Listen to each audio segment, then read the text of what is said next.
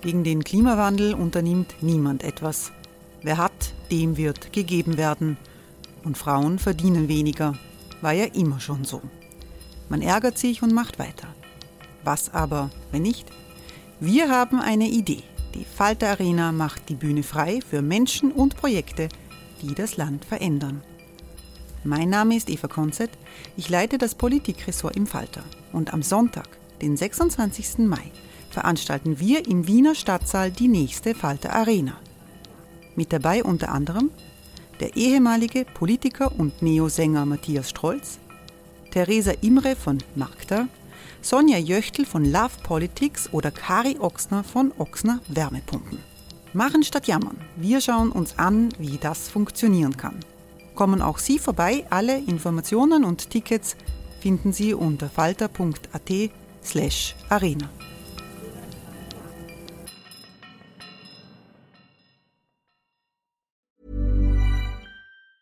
Ever catch yourself eating the same flavorless dinner 3 days in a row?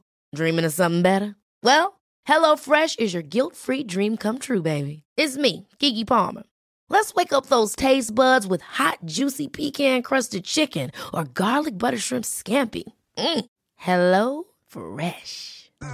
Stop dreaming of all the delicious possibilities and dig in at HelloFresh.com. Let's get this dinner party started.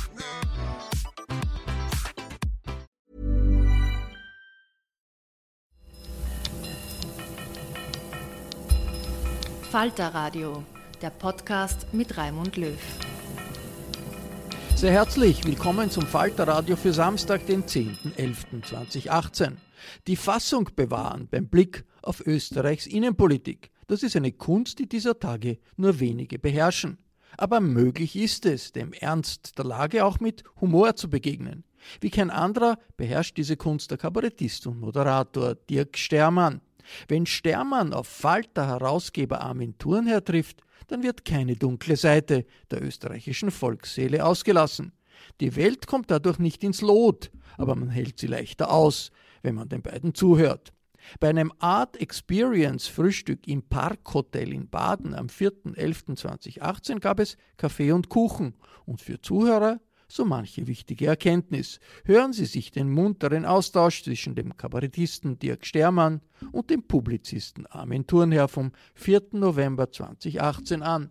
Stermann wollte zuallererst wissen, wie nahe man als Buchautor und langjähriger Herausgeber wie Thurnher eigentlich an der Tagesaktualität des Landes noch dran ist. Hast du überhaupt noch Ahnung von der österreichischen Innenpolitik? Kriegst du noch Informationen aus dem Innenministerium oder bist du völlig draußen? Ich bin abgeschnitten, aber es gibt natürlich geheime Quellen. Wie kriegst du von Ö24 was zugesteckt, oder? Ö24 ist eine sehr gute Quelle, die haben wiederum ihrerseits sehr undurchsichtige Quellen, die sonst niemand hat. Ja. Das muss man auch können. Nein, es gibt natürlich eine große Unzufriedenheit auf allen Ebenen und wenn oben sozusagen der Stein auf die Hauptquelle gelegt wird, dann sprudeln unten die Nebenquellen umso reichhaltiger. Ne? Aber hast du dem Innenminister denn ein Falter-Abo mal angeboten? Ich nicht, aber es gibt einen ungenannt bleiben wollenden Industrie- oder Wirtschaftstreibenden, einen sehr reichen Menschen, der hat allen Nationalratsabgeordneten und Ministern ein Falter-Abo geschenkt. Neuerdings, ja? Das finde ich eine sehr gute Idee. Ja. Wollte aber nicht an die Öffentlichkeit treten damit. Wer ist es? Guter Versuch. Okay, da bist du zu wief. Ja, ich will mehr solche Sachen, ich will mehr solche Aktionen ermutigen. Deswegen bist du auch in Baden, weil hier so viele reiche Leute sitzen. Ja, man muss die Botschaft verbreiten. Ich habe schon gehört, da sitzen ja sehr die erfolgreichsten Unternehmer des Landes, die angesehensten, die in den wichtigsten Gewerben, die wirklich zur Wohlfahrt und zum Wohlstand beitragen. Ja. Glücksspiel zum Beispiel. Ja. Ist Novomatic, haben die schon mal geworben bei euch? Ja, die haben geworben und zwar haben sie gedacht, sie ärgern uns damit oder wir drucken vielleicht die Inserate nicht ab. Wir waren die Einzigen, die richtig große Geschichten über die Praktiken in Verbindung mit dem Glücksspiel gebracht haben. Und jedes Mal, wenn der Kollege Klein keine ordentliche Geschichte wieder platziert hat, haben sie dann anschließend mit einem Inserat geantwortet und gedacht, das ist die Höchststrafe. Aber wir haben einfach das Geld genommen. Wir haben einfach das Geld genommen, ja. So sind sie, die Linken. Immer nur geldgeil. Ja, ja, absolut. Nein, ich würde auch Geld von der, ich würde auch FPÖ-Inserate nehmen. Wirklich? Ich bin aber mit dieser Ansicht, also mein Partner, der für das Geschäftliche zuständig ist, der Sigmar Schlager, der ist der Ansicht, nein, von denen leben wir nichts. Das ist eine Diskussion, die führen wir seit Jahrzehnten, aber es gab noch nie ein Angebot der FPÖ. Aber warum würdest du das Geld nehmen? Weil quasi jeder Cent demokratisch wurscht ist? Nein, aber weil das eine demokratisch legitimierte Partei ist. Ja. Ich finde, man kann mit gutem Grund darüber diskutieren, ob sie wirklich demokratisch sind oder ob sie mittlerweile Faschisten sind. Das kann man, da gäbe es Kriterien, das kann man durchdeklinieren. Das ist ja dein altes Thema. Da kann man durchdeklinieren. Da haben wir schon vor einem Jahr drüber gesprochen. Ja, aber solange sie im Parlament sind, sind sie eine demokratisch legitimierte Partei und da gibt es keinen Grund, von solchen nicht Inserate zu akzeptieren, außer ja, sie haben Inhalte, die wir ablehnen. Also Sexismus, das ist immer ein bisschen heikel. Ne? Du meinst das Parteiprogramm? Das Parteiprogramm wörtlich, da werden wir auch etwas vorsichtig. Ja. Wir haben vor einem Jahr saßen wir hier und die Leute haben das Gleiche gefrühstückt und jetzt ist ein Jahr vergangen. Hast du das Gefühl, dass sich das Land bereits ein bisschen verändert hat? Oder hast du, so wie ich, das Gefühl, dass sich die ganze Welt komplett verändert hat? Ich habe ja inzwischen das Gefühl, dass wir so eine Art linke Insel sind im Komplettwahnsinn. Also wenn ich das jetzt vergleiche mit Brasilien und den USA und Osteuropa. Was meinst du mit wir? Wir Österreicher. Ich meine nicht wir Deutsche, sondern ich meine... Nein, ich habe es jetzt nicht so gemeint. Nein, ich meine wir in Österreich. Aber also wir haben ja eine blau-schwarze Regierung. Ja, aber moderat im Vergleich zu dem noch viel Ärgeren rings um uns herum. Also wenn du jetzt zum Beispiel Italien dir anschaust, das war vor einigen Jahren noch nicht so, und als wir hier saßen. Damals hatten wir nur das Gefühl, okay, bei uns ist so ein bisschen so ungewöhnlich. Inzwischen habe ich nicht das Gefühl, dass es bei uns ungewöhnlich ist, sondern es ist auch auf der ganzen Welt so, oder? Ja, ich glaube, ich habe letztes Jahr gesagt, dass eins ganz sicher ist, dass Trump nicht Präsident der Vereinigten Staaten ist. Ansonsten kann man an alles glauben. Na, ich denke, ich bin da nicht so wahnsinnig. Einerseits ist es natürlich dramatisch, schaut gar nicht gut aus. Nein. Und andererseits ist es ja, wie du sagst, wir sind eine Insel. Also vielleicht auch viele der Menschen, die hier sitzen, fühlen sich ja nicht durch diese Regierung repräsentiert. Man muss sich ja nicht durch jede Regierung repräsentiert fühlen. Es gab ja auch genug Leute, die sich von Kreisky nicht repräsentiert fühlten und eigentlich dachten, das ist eine sozialistische Diktatur, was es nicht war. Bis jetzt ist es sicher etwas anderes und hat auch in Bezug auf Europa und so ganz, ganz dramatische Akzente. Aber andererseits gibt es dieses ganz andere Österreich, das gar nicht einmal in der Minderheit ist. Wenn die alle wählen gehen würden oder wenn die sozusagen so motiviert sind und wissen, was auf der Kippe steht und wenn die vielleicht auch noch ein Personal kriegen, das die wählen können, dann schaut Österreich ganz anders aus. Dann schauen auch die USA ganz anders aus. Ja, also diese Wahlen... Aber ist das nicht auch von dir fast zu optimistisch gedacht? Ich glaube ja, ich hätte früher so, also vor einem Jahr hätte ich noch so gesagt, ja, das ist so wie oft so in Österreich in Wahrheit, das ist so halb ungefähr. Ich glaube, inzwischen ist das so 1/3 zu 2/3. Ich glaube, dass inzwischen so der Common Sense ist, dass das alles richtig und gut ist. Außerdem gibt es den anderen Teil ja auch gar nicht mehr zu wählen. Es gibt ja keine anderen Parteien mehr. Es ist ja in Wahrheit, haben wir ja ein demokratisch erodiertes System, wo es noch quasi 2 Regierungsparteien gibt und sonst noch so ein paar Basteln. Naja, da ist was dran, aber andererseits glaube ich trotzdem, dass diese Basteln sich auch überraschend schnell wieder regenerieren können. Wenn man anschaut, zum Beispiel die deutschen Grünen, ja, in einem Jahr praktisch haben sie sich verdoppelt. Ja, oder sind sie bei den Umfragen verdoppelt oder legen bei Umfragen zu, legen bei Landtagswahlen zu. Ja. Warum ist das so? Glaubst du, warum?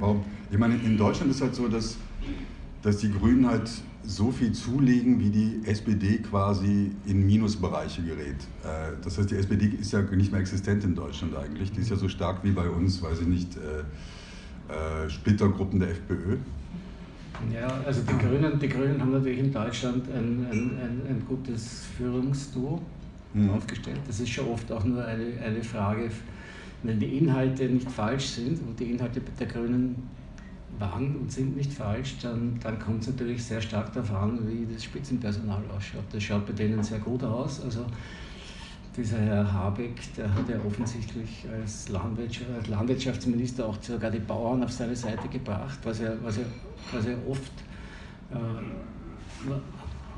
dann, wenn man in der Praxis Leute sieht, was er dann erstaunliche Wirkung hat. Das ist übrigens auch meine Hoffnung mit der Regierung. Ne? Wenn man jetzt auf der Ebene der Propaganda und der Ankündigung noch ausharrt, ne? Und das Brainwashing, dann mag es erscheinen, als wenn die 2 Drittel hinter sich haben. Aber wenn die ersten Auswirkungen sichtbar werden, zum Beispiel, wenn die erste Köchin entlassen wird, weil sie doch nicht 12 Stunden arbeiten will. Ja, das ist ja schon passiert. Da ist dann große Aufregung plötzlich, das verstehen wir gar nicht, dass das möglich ist. Und wenn die Gesundheitsversicherung ein bisschen schlechter wird und so, dann das wird dann alles seine Wirkung haben, aber das dauert natürlich ein bisschen. Da kommt das Problem, wo sind die anderen? Ne? Also wo ist die Repräsentation, wo sind die Programme? Wo sind die österreichischen Grünen, wo sind die Sozialdemokraten? Das schaut natürlich traurig aus. Das sind oft auch Verfallserscheinungen wie in Italien oder in Brasilien. Ich meine, wenn die Linke natürlich korrupt wird oder sich auflöst, dann braucht man sich nicht wundern. Muss aber nicht heißen, dass sich sowas nicht neu konstituieren kann oder ganz schnell und ganz überraschend. Ne? Denkt man an Corbyn oder Bernie Sanders, die jetzt aber auch nicht alle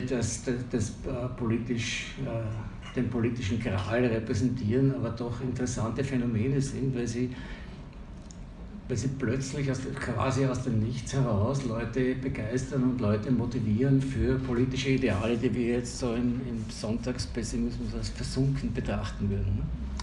Aber hast du nicht auch das Gefühl, dass die Leute offensichtlich weltweit, und mit die Leute meine ich uns selber ja auch vielleicht, also wir gehören ja auch dazu, irgendwie so eine Zerstörungslust in sich offensichtlich spüren, dass sie Leute wählen, die alles das, wofür seit 100 Jahren Leute gekämpft haben, wieder wegnehmen wollen, dass man gar nicht genau versteht, woher eigentlich diese Wut oder diese Langeweile mit der Demokratie kommt und sie jedes Experiment wählen, obwohl sie eigentlich wissen müssten, dass das nicht so clever ist. Aber der Wunsch ist offensichtlich so wieso wählen Brasilianer Menschen einen Mann, der ihnen ankündigt schon, dass mehr als die Hälfte von ihnen ins Gefängnis kommt? Das verstehe ich nicht.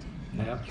Wie kann dann mehr als die Hälfte also komm, jetzt lass uns mal an unsere eigene Jugend denken und die Bereitschaft, verrückte Dinge zu tun, ne? wenn man mit dem Leben nicht ganz zufrieden ist. Also wenn man das Gefühl hat, das Leben sollte besser sein, als es ist. Ja schon, aber wir waren damals bekifft. Aber waren die alle?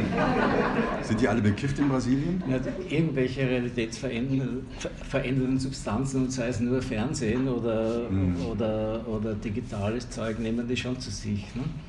Also das sind schon tatsächlich bewusstseinsverändernde Substanzen. Okay, ich meine, vielleicht ist Brasilien auch zu weit entfernt für uns. Das können wir irgendwie so schwer nachvollziehen. Wir wissen nicht, wie das ist, wenn man mal eine Militärdiktatur hatte. Vielleicht gibt es da auch so eine alte Sehnsucht wie bei uns nach Kreisky.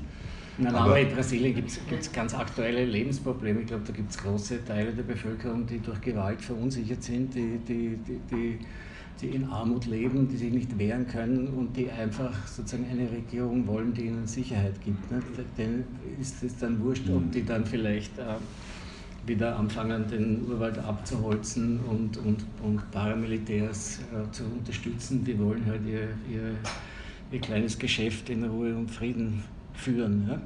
Aber wieso ist es nicht so, dass man dann irgendwie, jetzt nachdem man so viele Dinge wusste, und seit vielen, vielen Jahrzehnten so viele Dinge weiß, zum Beispiel über Folter.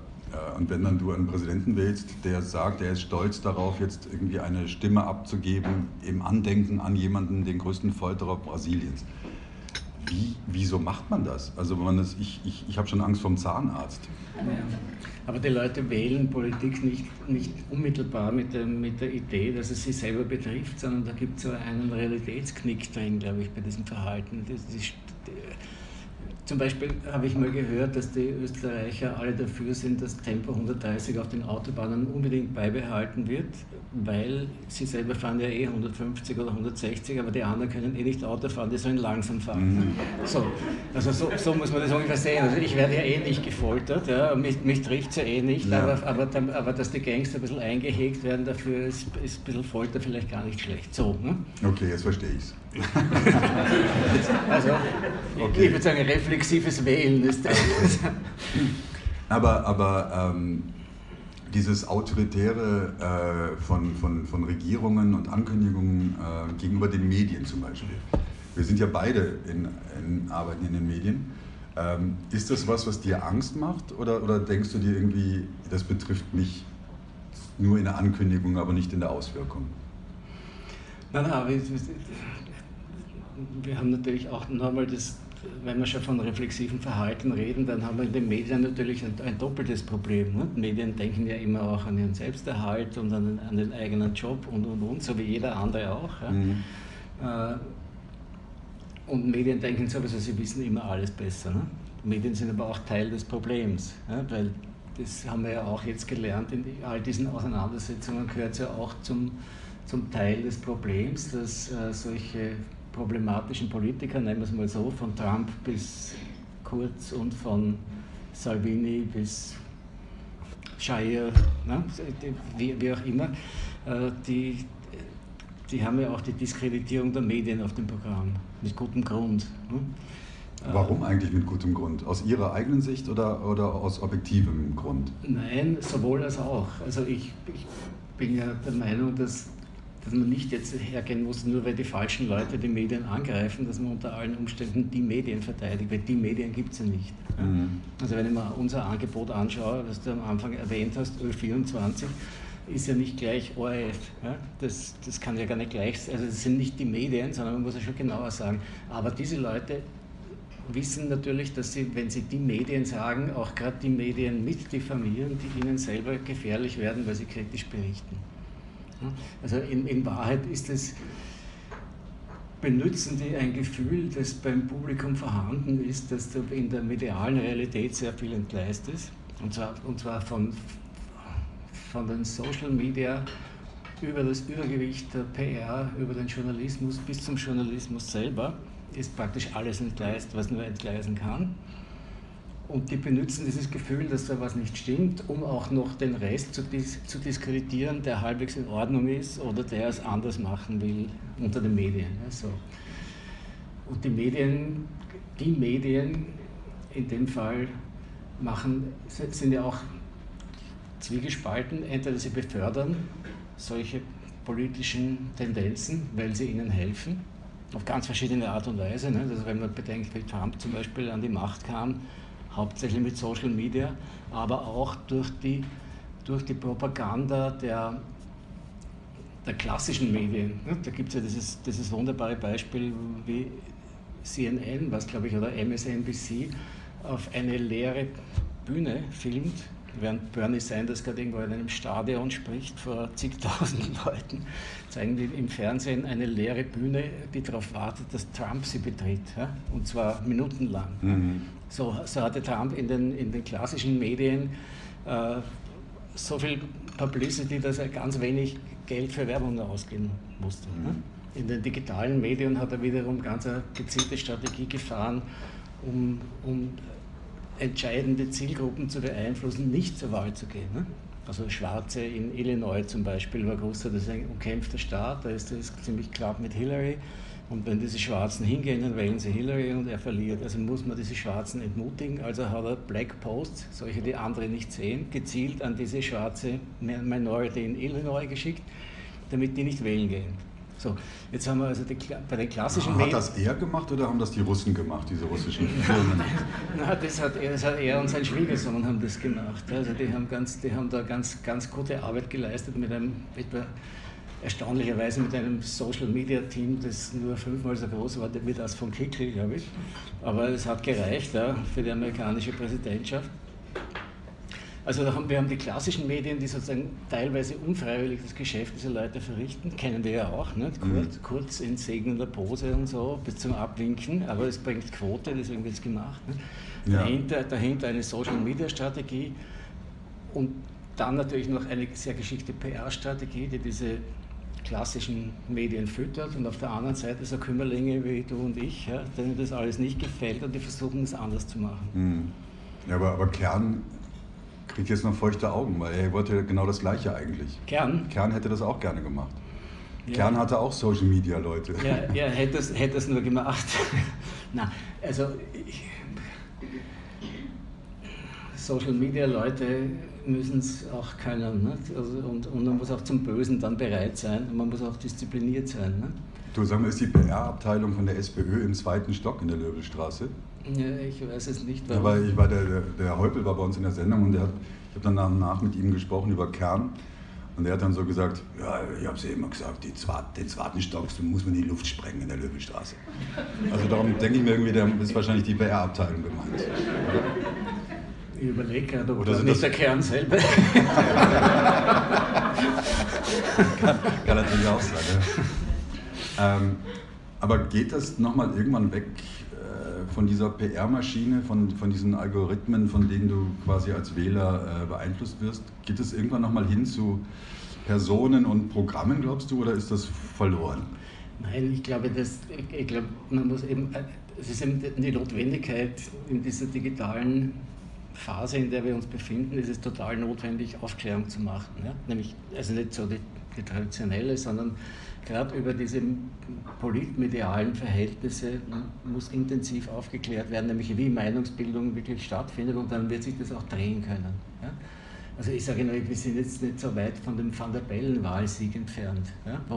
wo die Entscheidung relativ klar war und wo dann sogar ÖVPler, denen normalerweise die Hand abbricht, wenn sie bei den Grünen ein Kreuz machen müssen, ja, das getan haben. Ja? Was? Die Haschtrafiken. Nein, ja. Aber auch grundsätzlich Van der Bellen, bitte, den haben viele Schwarzwähler haben Van der Bellen gewählt, das ist ja nachgewiesen. Also, es geht schon. Ne? Obwohl damals auch einige Grünwähler Hofer gewählt haben. Ja. So, jetzt über die Grünwähler. Nee, gibt es ja kaum mehr. Naja, man redet nicht über Tote. Ja. Ja, die wollen wir schon wieder ganz gern zum Leben erwecken. Ne? Vor allem in Anbetracht dieses Potenzials, das ist ja nachgewiesen, das muss ich mir vorstellen. Ne? Ein Potenzial von über 50% wird im nächsten Augenblick vernichtet, auf unter 4%. Ja, interessant, oder? Mhm. Also, das liegt vielleicht aber auch hier an Herrn Novomatic. War das nicht der Hauptgrund, dass da hat nicht Eva Glawischnig eigentlich die Grünen getötet auf längere Sicht? Also ich zugunsten von 4 Kirschen?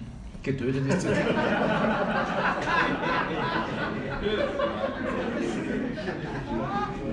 Getötet ist ein bisschen viel gesagt, aber ich war schon immer der Meinung, dass sie als Person problematisch ist. Ne? Also, was braucht man als Führungsperson einer Partei? Man muss doch so etwas wie ein Politschauspieler sein. Ne? Man muss glaubwürdig darstellen können, was die Partei repräsentiert. Also ein bisschen Biss gegen die Herrschenden, ein bisschen eine Vorstellung, wie es anders sein könnte, ein bisschen Empathie für die kleinen Leute, und zwar wirkliche, ja, dass man sich tatsächlich darum kümmern möchte, dass es diesen Leuten besser geht. Und ich hatte da bei Glawischnig immer mehr so ein Seitenblicke-Gefühl, ne? So ein vages. Und das war einfach falsch, das war das falsche Gefühl für diese Partei. Ich weiß aber nicht, welche Partei die Seitenblicke-Partei genau wäre. Ja? Auch bei Haider hatte man das konnte man das Gefühl haben mit den Kleidern und mit dem allen, aber dahinter war was Gefährliches, da war ein politischer Wille, da war ein böser Biss und so, das war was. Ne? Mhm. Und das war bei der Eva. Was hast du gespürt bei Eva?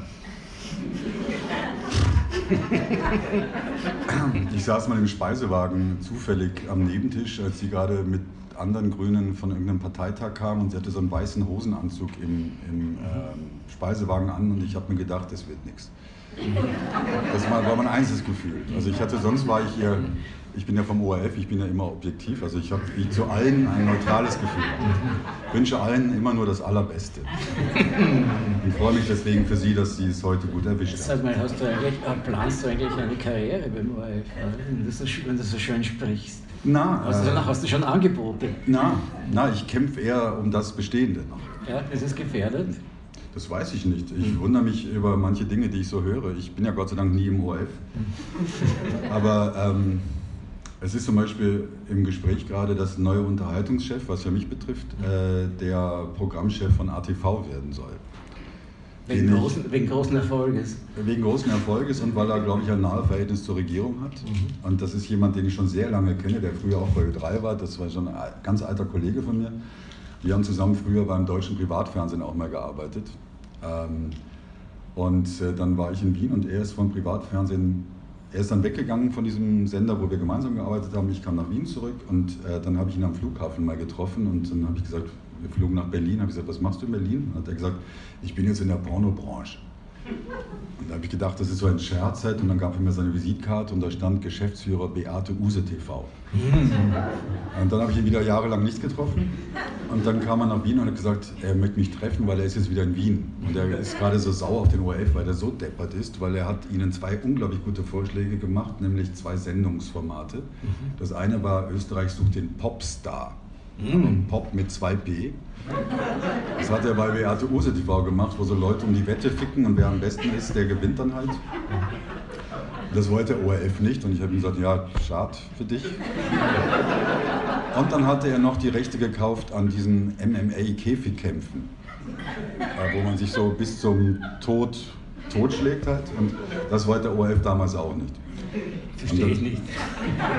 Naja, und 2 Wochen später war er Programmchef bei ATV und da habe ich mir dann gedacht, schön, das passt vielleicht auch besser. Aber dass der jetzt zum ORF zurückkommen soll, das fand ich dann doch auch ein bisschen ungewöhnlich. Und ich bin mir nicht sicher, wie der ORF sich so entwickeln wird. Also ich bin ja überzeugter Öffentlich-Rechtlicher, aber nur für einen Öffentlich-Rechtlichen, der es auch wert ist. Wenn das Öffentlich-Rechtliche nicht mehr die Dinge repräsentiert, die man selber gut findet, dann hängt man an dem Ganzen auch nicht mehr so vielleicht. Aber von der Grundidee finde ich es natürlich total notwendig. Und ich verstehe auch nie, also ich war mal am Markt, am Karmelitermarkt, und da wurde ich angesprochen von einer Neos-Frau, mit so, die so Flyer hatte, und die hat gesagt, ja, wir sind gegen die GIS, wollen Sie auch unterschreiben? Und da habe ich gesagt, dann kann ich ja A, nicht mehr am Markt einkaufen, wenn ich die GIS nicht mehr kriege. Und ich habe ihr dann versucht zu erklären, was der Vorteil ist an der GIS und dass der ORF eben uns, wenn wir mal wieder überlegen, was das ist, der ORF, der gehört uns allen, das ist unser Eigentum, unser aller Eigentum, also von jedem im Land.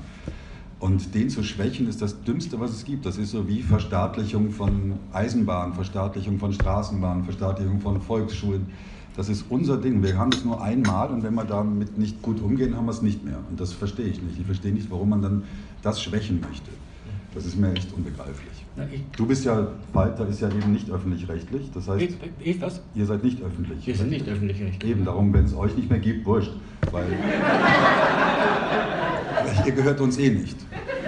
Wem gehört ihr eigentlich? Wir. Dann will ich nichts gesagt haben. Na, zum Teil nur mir, also mir und meinem Partner zu 75% und zu 95% zwei Anwälten, aber ich muss das unterstreichen, ich war ja immer zum Erstaunen meiner privaten Verlegerkollegen, die erstens erstaunt waren, dass ich überhaupt ein Kapitalist bin. Das war immer lustig, weil der Fleischhacker in der Presse mir ja immer sozusagen Kommunismus vorgeworfen hat und ich ihm dann schon sagen konnte, dass er der Angestellte ist und ich der Unternehmer. Ja. Ja. Aber zum Erstaunen der Verlegerkollegen habe ich dann immer ganz stark für den Öffentlich-Rechtlichen plädiert. Weil, warum?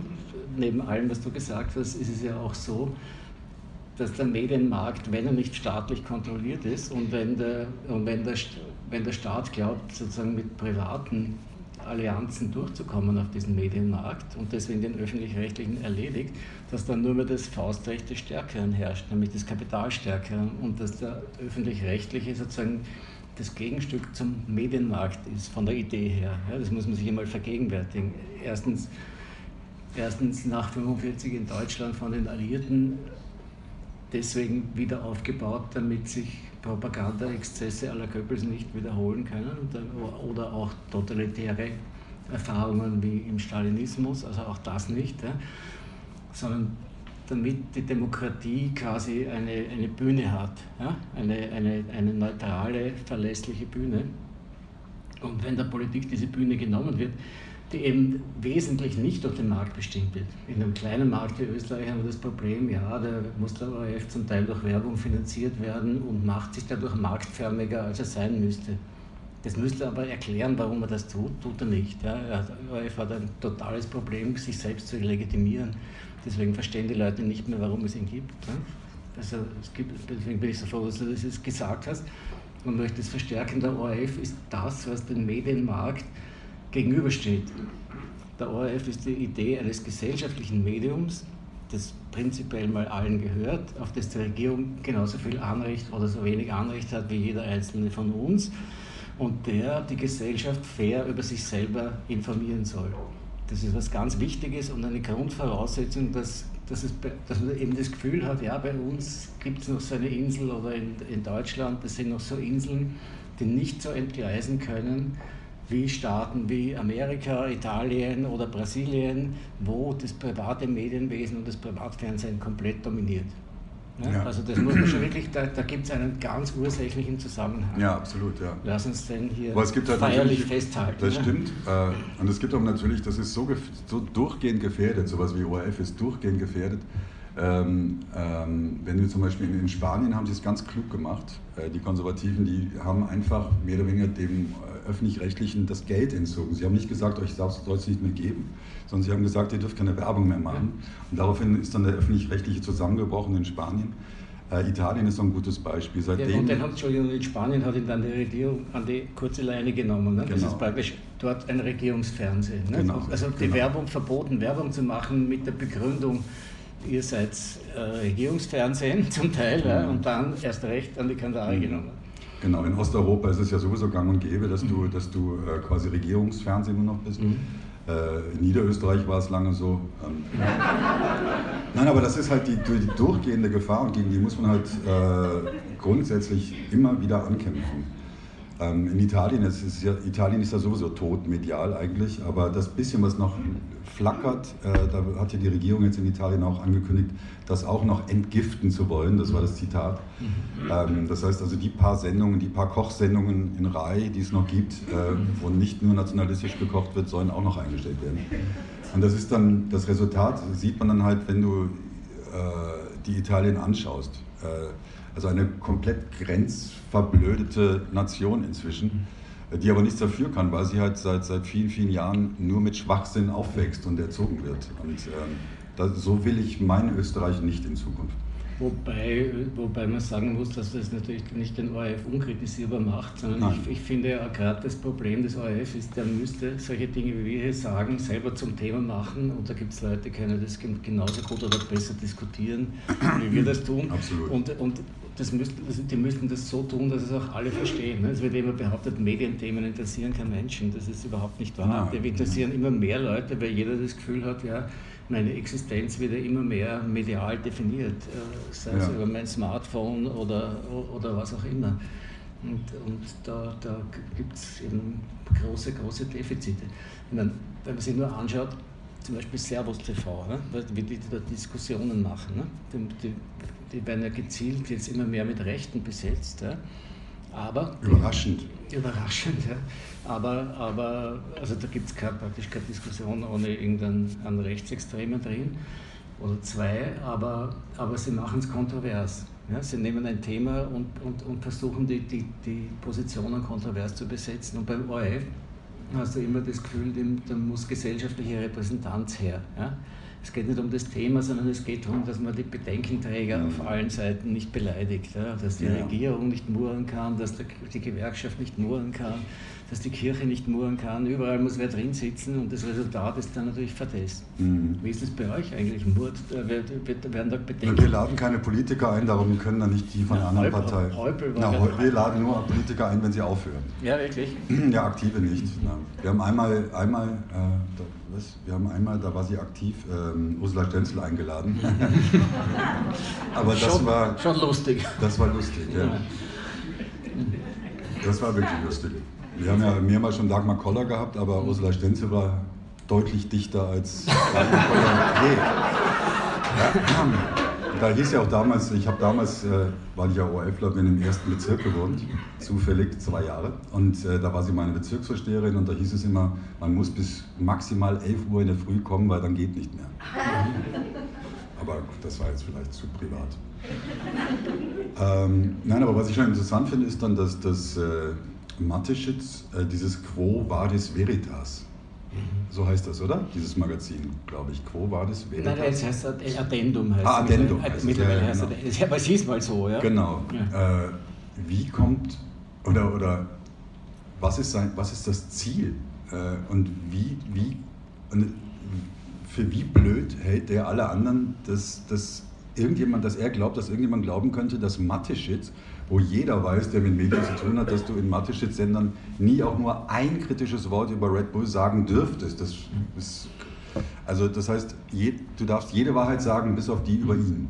Ja, aber das fände ich jetzt gar nicht einmal so schlimm, weil das willst du von einem Privaten erwarten. Im Falter dürfen sie auch über mich kein kritisches Wort sagen. Dürfen sie echt nicht? Stimmt nicht, haben sie eh schon gemacht. Aber die arbeiten nicht mehr grundsätzlich, dran, also da ist die Schere im Kopf. Ja, na, aber ich finde es schon interessant. Also dieses ich bin ja gar nicht so sicher, wie gefährlich eigentlich Servus TV ist, weil ich sehe es nie, weil ich habe auch keinen Fernseher. Also ich möchte eine Lanze für Addendum brechen, ja? Nicht, dass es jetzt die Bresche des Sturmgeschütz der Demokratie ist, aber die versuchen einfach recherchierten, ordentlichen Journalismus zu machen und ich finde das von Mateschitz medialen Aktivitäten noch bereiten die beste. Ja? Naja, ich habe auch nichts gegen Servus TV, weil es nicht gerade die Rechtsradikalen dort am Ruder sind, aber von mir aus sollen sie auch, da gibt es auch einen Chefredakteur namens Wegscheider, glaube ich, oder Wegscheidler oder so. Ist das der Kabarettist? Ja, das ist der Kabarettist, das ist der rechte Kabarettist, der ist sehr ambitioniert, ein Kollege von dir, ja, von dem lernst du sicher viel. Ne? Es ist unfassbar schlecht. Ja, es ist so unfassbar schlecht. Ja, aber sowas soll sein. Ich bin selber unfassbar schlecht, aber es ist interessant, sich jemanden anzuschauen, der auch unfassbar schlecht ist. Ja. Also das ist schon interessant. Ja, was mich da immer fasziniert ist, wie kommt man eigentlich mit diesem Gefühl durchs Leben? Ne? Also fragst du mich jetzt? Ja, ja. Also. Das Gefühl, ich bin unfassbar schlecht. Ich meine, ich habe es ja auch, aber ich versuche es einfach wegzudrücken. Ich bin ja Rheinländer, ich bin getragen von einer Art fröhlicher Resignation. Also, besser geht's nicht mehr. Ja, besser geht's nicht mehr. Ich nehme das Geld und gehe was Gutes essen. Also. Deswegen so macht er das auch, der Weg. Und solange die politische Auseinandersetzung von rechts auf diese Weise geführt würde, hätte ich auch nichts dagegen. Ja? Ich finde bei dem Mateschitz, ich finde es auch legitim, dass er sozusagen Werbung für seine Produkte macht. Und ich finde es auch, aber ich finde es sogar gut, dass er als Multimilliardär einen Teil seiner Kohle in mediale Projekte steckt. Ich glaube, dass ein Problem des österreichischen Bürgertums über die Jahrzehnte immer war, dass sie die Medien nicht interessiert haben, in Wahrheit. Ja. Sie haben die Medien immer den Interessensverbänden überlassen und wenn sie was versucht haben, waren sie zu knickrig und sind gescheitert. Ne? Der Kurier zum Beispiel war mal eine Zeit lang... Ever catch yourself eating the same flavorless dinner 3 days in a row? Dreaming of something better? Well, HelloFresh is your guilt-free dream come true, baby. It's me, Keke Palmer. Let's wake up those taste buds with hot, juicy pecan-crusted chicken or garlic butter shrimp scampi. Hello Fresh. Stop dreaming of all the delicious possibilities and dig in at HelloFresh.com. Let's get this dinner party started.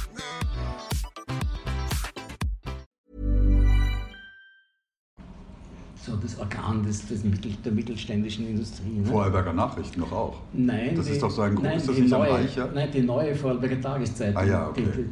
Die Vorarlberger Nachrichten, das ist ein Verlegerprojekt, das ist eine Verlegerfamilie, die herrscht mit eiserner Hand, so ungefähr wie Erwin Bröll in der Politik, sind die in der Publizistik, ne? Da kommt niemand auf, die sind also vom Internet über Privatradio, Privatfernsehen, Zeitung.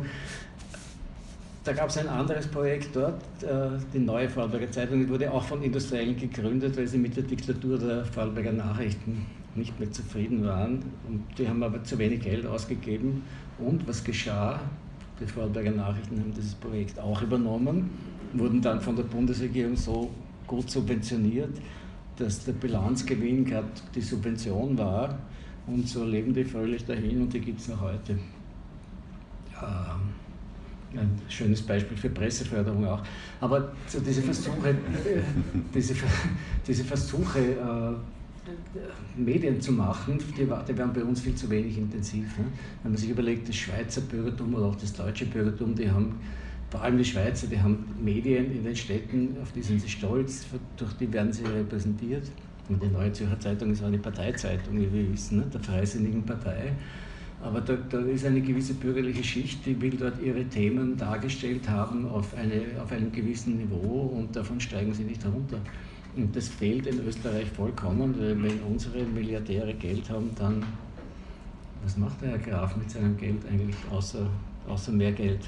Der hier, der Novomatic? Weiß ich nicht, was macht Herr Glock? Glock, ja, die kaufen wahrscheinlich sinnlose Dinge, ne? Flugzeuge und Pferde. So. Pferde, ja, wie auch immer, Staunach, ne? Pferde und Parteien. Aber hättest du gerne eine Tageszeitung gesehen, die Stronach herausgibt? Hättest du das gern gelesen? Naja, muss ja nicht herausgeben. Wo er noch da vielleicht sogar lektoriert? Ja, das ist ja ein Missverständnis. Der Matuschitz, der gibt ja nur das Geld her. Ne? Ja. Sucht, also, ich könnte mir ja vorstellen, zum Beispiel, Kreisky hatte ja immer die Idee, er wollte eine österreichische Zeitung wie die Süddeutsche haben. Das ist ja nicht eine Frage der geografischen Größe oder der Bevölkerungszahl und auch nicht des Hirnschmalzes, das wäre schon vorhanden, sondern eine Frage des Geldes, nicht, ob man sowas macht. Und warum soll es nicht eine Stiftung geben von bürgerlichen Individuen, die das Ziel haben, von mir aus eine konservative Qualitätszeitung zu machen? Da ging es ja mehr darum, dass sie das Prinzip kapieren. Nicht? Was ist das Prinzip? Vielleicht das auch noch, wenn wir heute so viel über Medien reden. Das größte Problem bei all diesen medialen Entwicklungen ist, dass Reflexion zerschlagen wird, also Reflexion über gesellschaftliche Zustände. Und die Reflexion findet statt, indem Leute sich unterhalten öffentlich, so wie wir jetzt zum Beispiel. Und wenn sie Medien machen, wird dieser Prozess simuliert durch eine Redaktion. Also es ist also so etwas wie redaktioneller Journalismus, ohne den es keine Qualitätszeitung oder Qualitätsmedien gibt.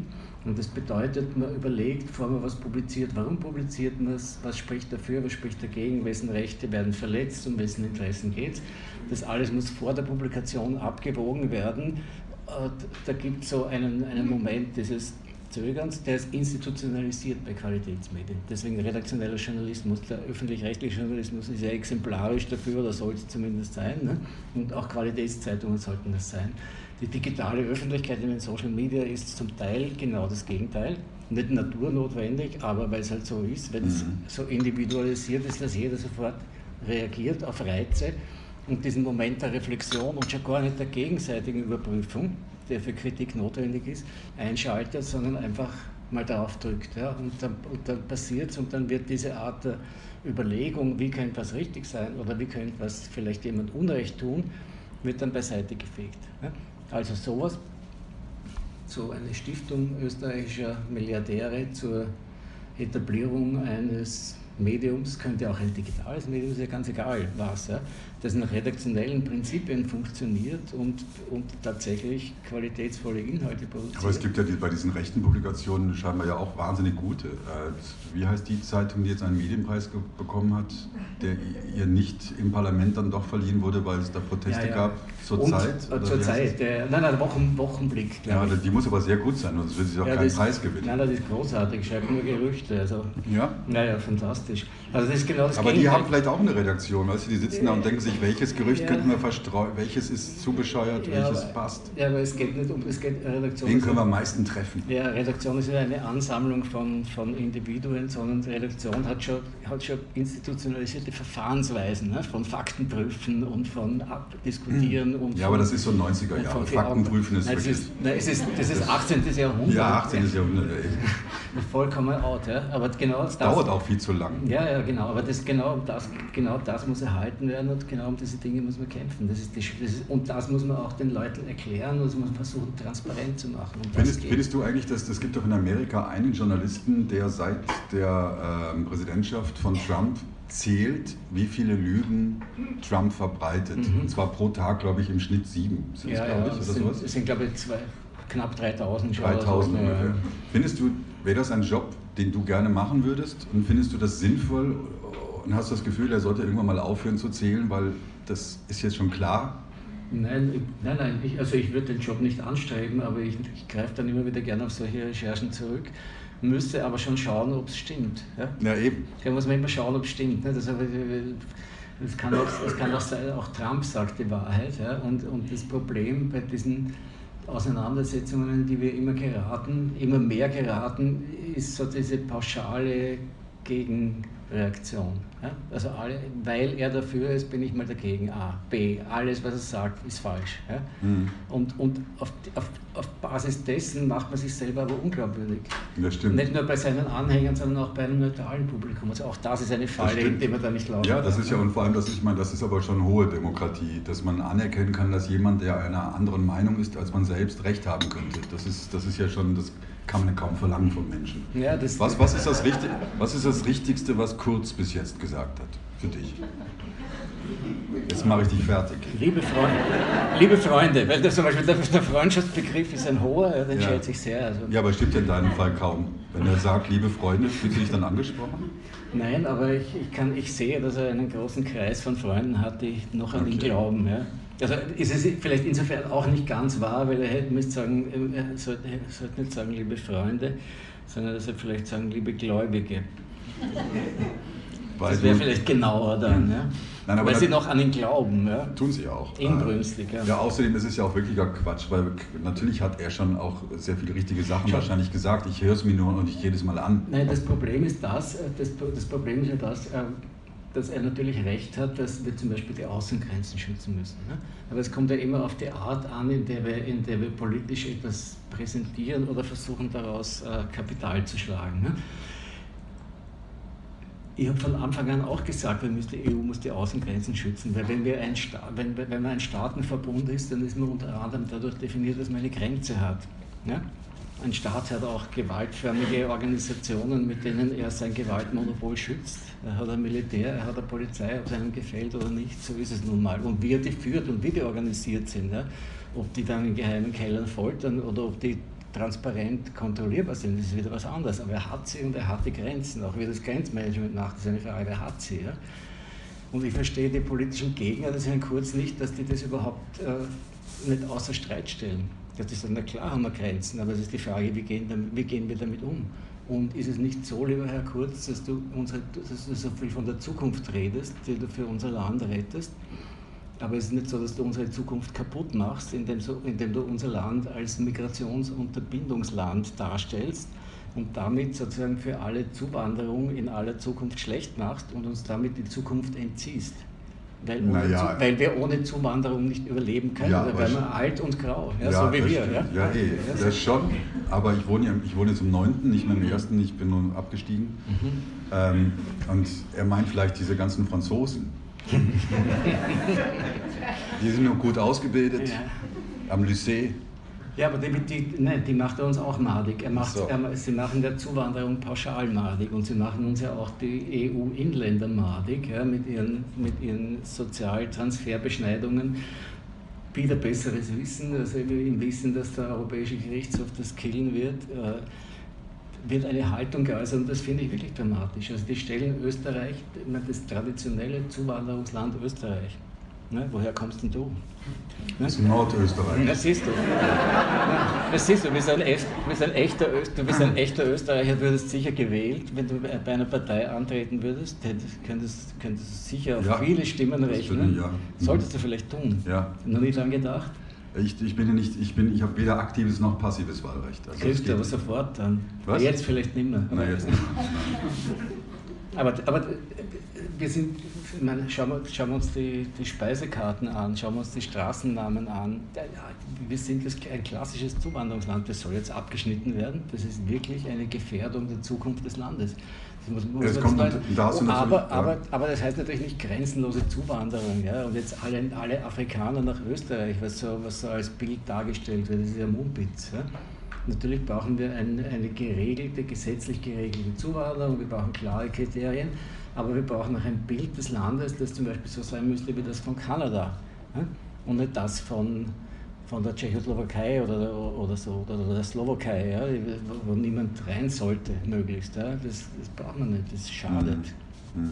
Das schadet, gerade auch wenn es dann um qualifizierte Zuwanderung geht. Ja? Mhm. Sagen wir, wir wollen die schlauen Inder, die uns sozusagen die digitalen Maschinen betreiben, ja? Die wollen wir anlocken. Weil sie so gut rechnen können. Wir haben sehr Schachspieler erfunden und so. Ne?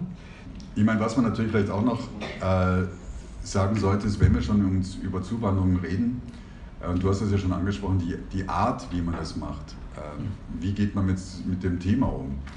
Und ich kann mich erinnern, dass ich letztes Jahr von Purple Sheep, heißen die, das ist so eine Hilfsorganisation in Wien, die so ähnliche Arbeit machen wie das Integrationshaus, und die haben mich angerufen und haben gesagt, es gibt ein Abendessen, da gibt es eine Familie, die soll abgeschoben werden, und da kommt der Konrad, und da ist wichtig, dass noch ein paar Leute mit dem Konrad reden, und dann... Christian Konrad. Ja, Christian Konrad, genau.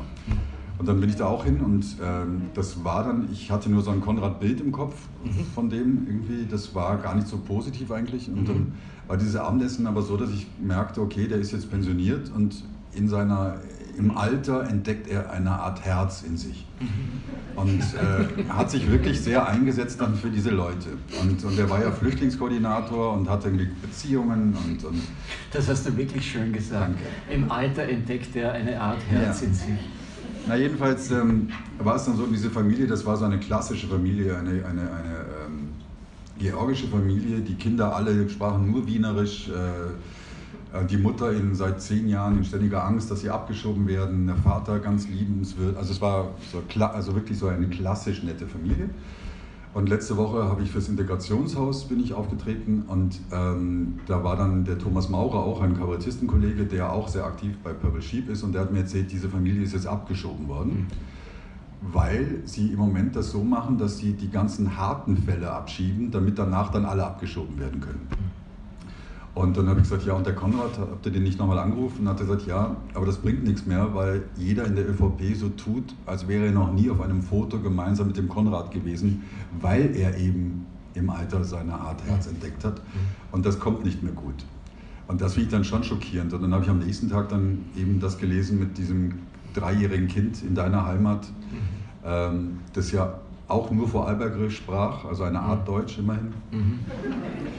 Und jedenfalls aber aus dem Kreissaal rausgebracht wurde, wo die Mutter im 5. Monat schwanger wegen einer drohenden Fehlgeburt lag, und aus dem Kreissaal ist dieses 3-jährige Kind rausgeholt worden und abgeschoben worden. So, und dann finde ich schon immer interessant, dass dann man in Ansätzen auch nur von einer so etwas wie wir sind das christliche Abendland sprechen kann. Also wie geht das überein? Wie kann man so grauenvoll charakter-AIDS-haft sein und trotzdem so die Errungenschaften des christlichen Abendlandes für sich in Anspruch nehmen und auf Plakaten dann sagen, wir sind so und das sind ja die bösen Moslems, die sind gar nicht so christlich wie wir. Wie geht das überein? Ja, das geht natürlich überhaupt nicht. Das ist... auch die Geschichte mit dem Islam ist ja so ein propagandistischer Wahnsinn.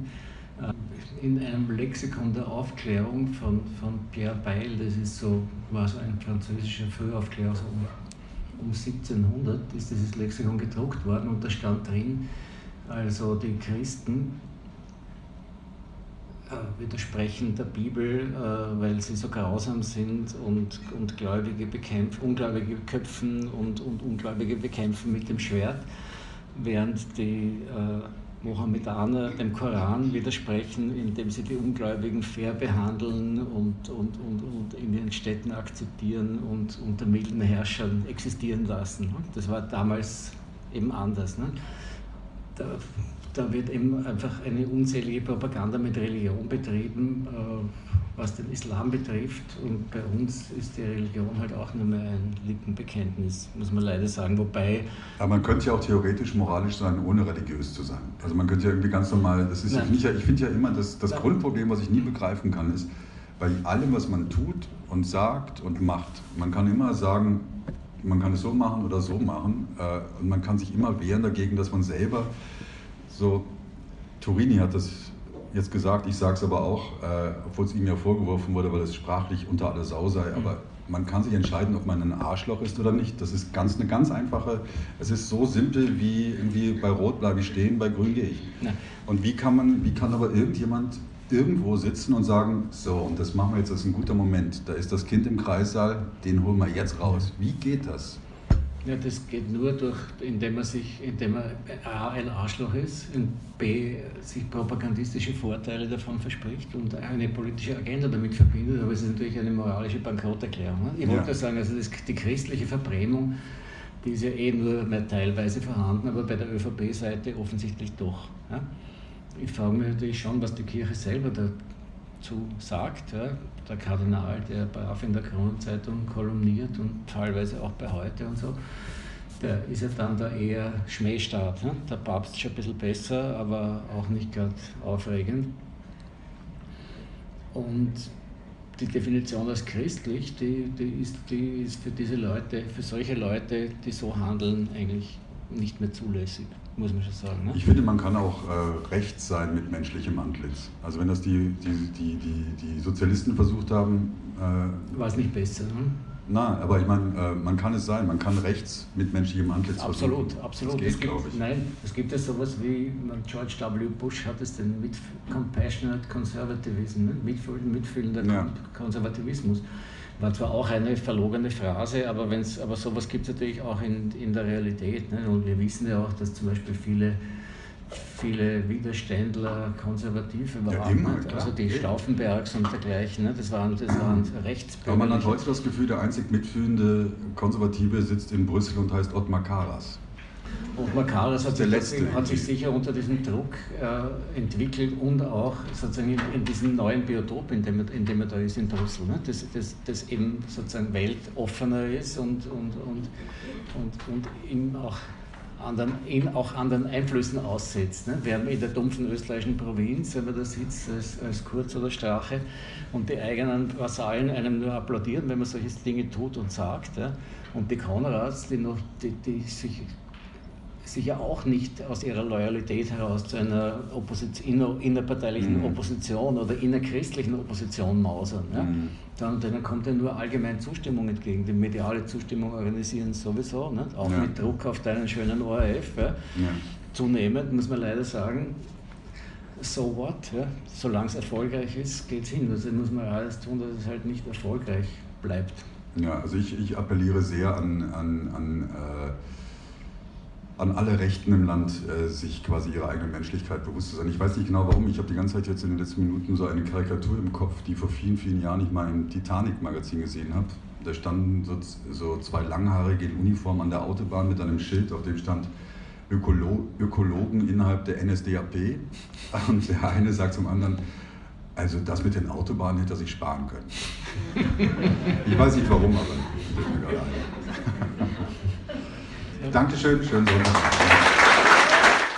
Im Zwiegespräch über Politik in Österreich hörten Sie Falter-Herausgeber Armin Thurnher und den Kabarettisten Dirk Stermann. Das Gespräch fand am 4. November im Parkhotel in Baden statt. Ich bedanke mich bei den Veranstaltern für das Okay zur Übernahme im Falterradio und ich verabschiede mich von den Zuhörern, die uns auf dem Freirad Tirol und auf Radio Agora in Kärnten folgen. Die Kommentare Armin Thurnhers können Sie jede Woche im Falter lesen. Den Falter abonnieren, das ist der beste Weg, keinen Thurnher zu verpassen. 4 Wochen ist das als Probeabo gratis möglich über die Homepage www.falter.at/abo. In einem Sonderpodcast diesen Samstag übertragen wir in voller Länge die Festrede, die Peter Turrini bei den Republiksfeiern vor dem SPÖ-Parlamentsclub gehalten hat. Turrini setzt ein Fanal gegen die laufende Höllenfahrt in die Unmenschlichkeit in Europa.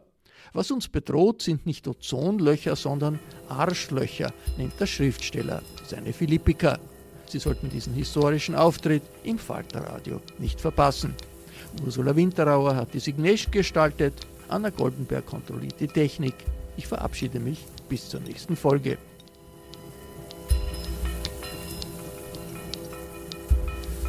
Sie hörten das Falterradio, den Podcast mit Raimund Löw.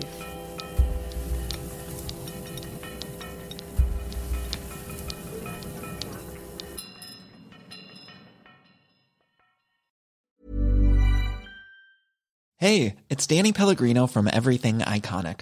Ready to upgrade your style game without blowing your budget? Check out Quince. They've got all the good stuff, shirts and polos, activewear and fine leather goods, all at 50 to 80% less than other high-end brands. And the best part? They're all about safe, ethical, and responsible manufacturing. Get that luxury vibe without the luxury price tag. Hit up quince.com/upgrade for free shipping and 365-day returns on your next order. That's quince.com/upgrade. Hi, I'm Daniel, founder of Pretty Litter. Did you know cats tend to hide symptoms of sickness and pain? I learned this the hard way after losing my cat, Gingy. So I created Pretty Litter, a health monitoring litter that helps detect early signs of illness by changing colors, saving you money and potentially your cat's life. Pretty Litter is veterinarian developed, and it's the easiest way to keep tabs on your fur baby's health right at home. Go to prettylitter.com and use code ACAST for 20% off your first order and a free cat toy. Terms and conditions apply. See site for details.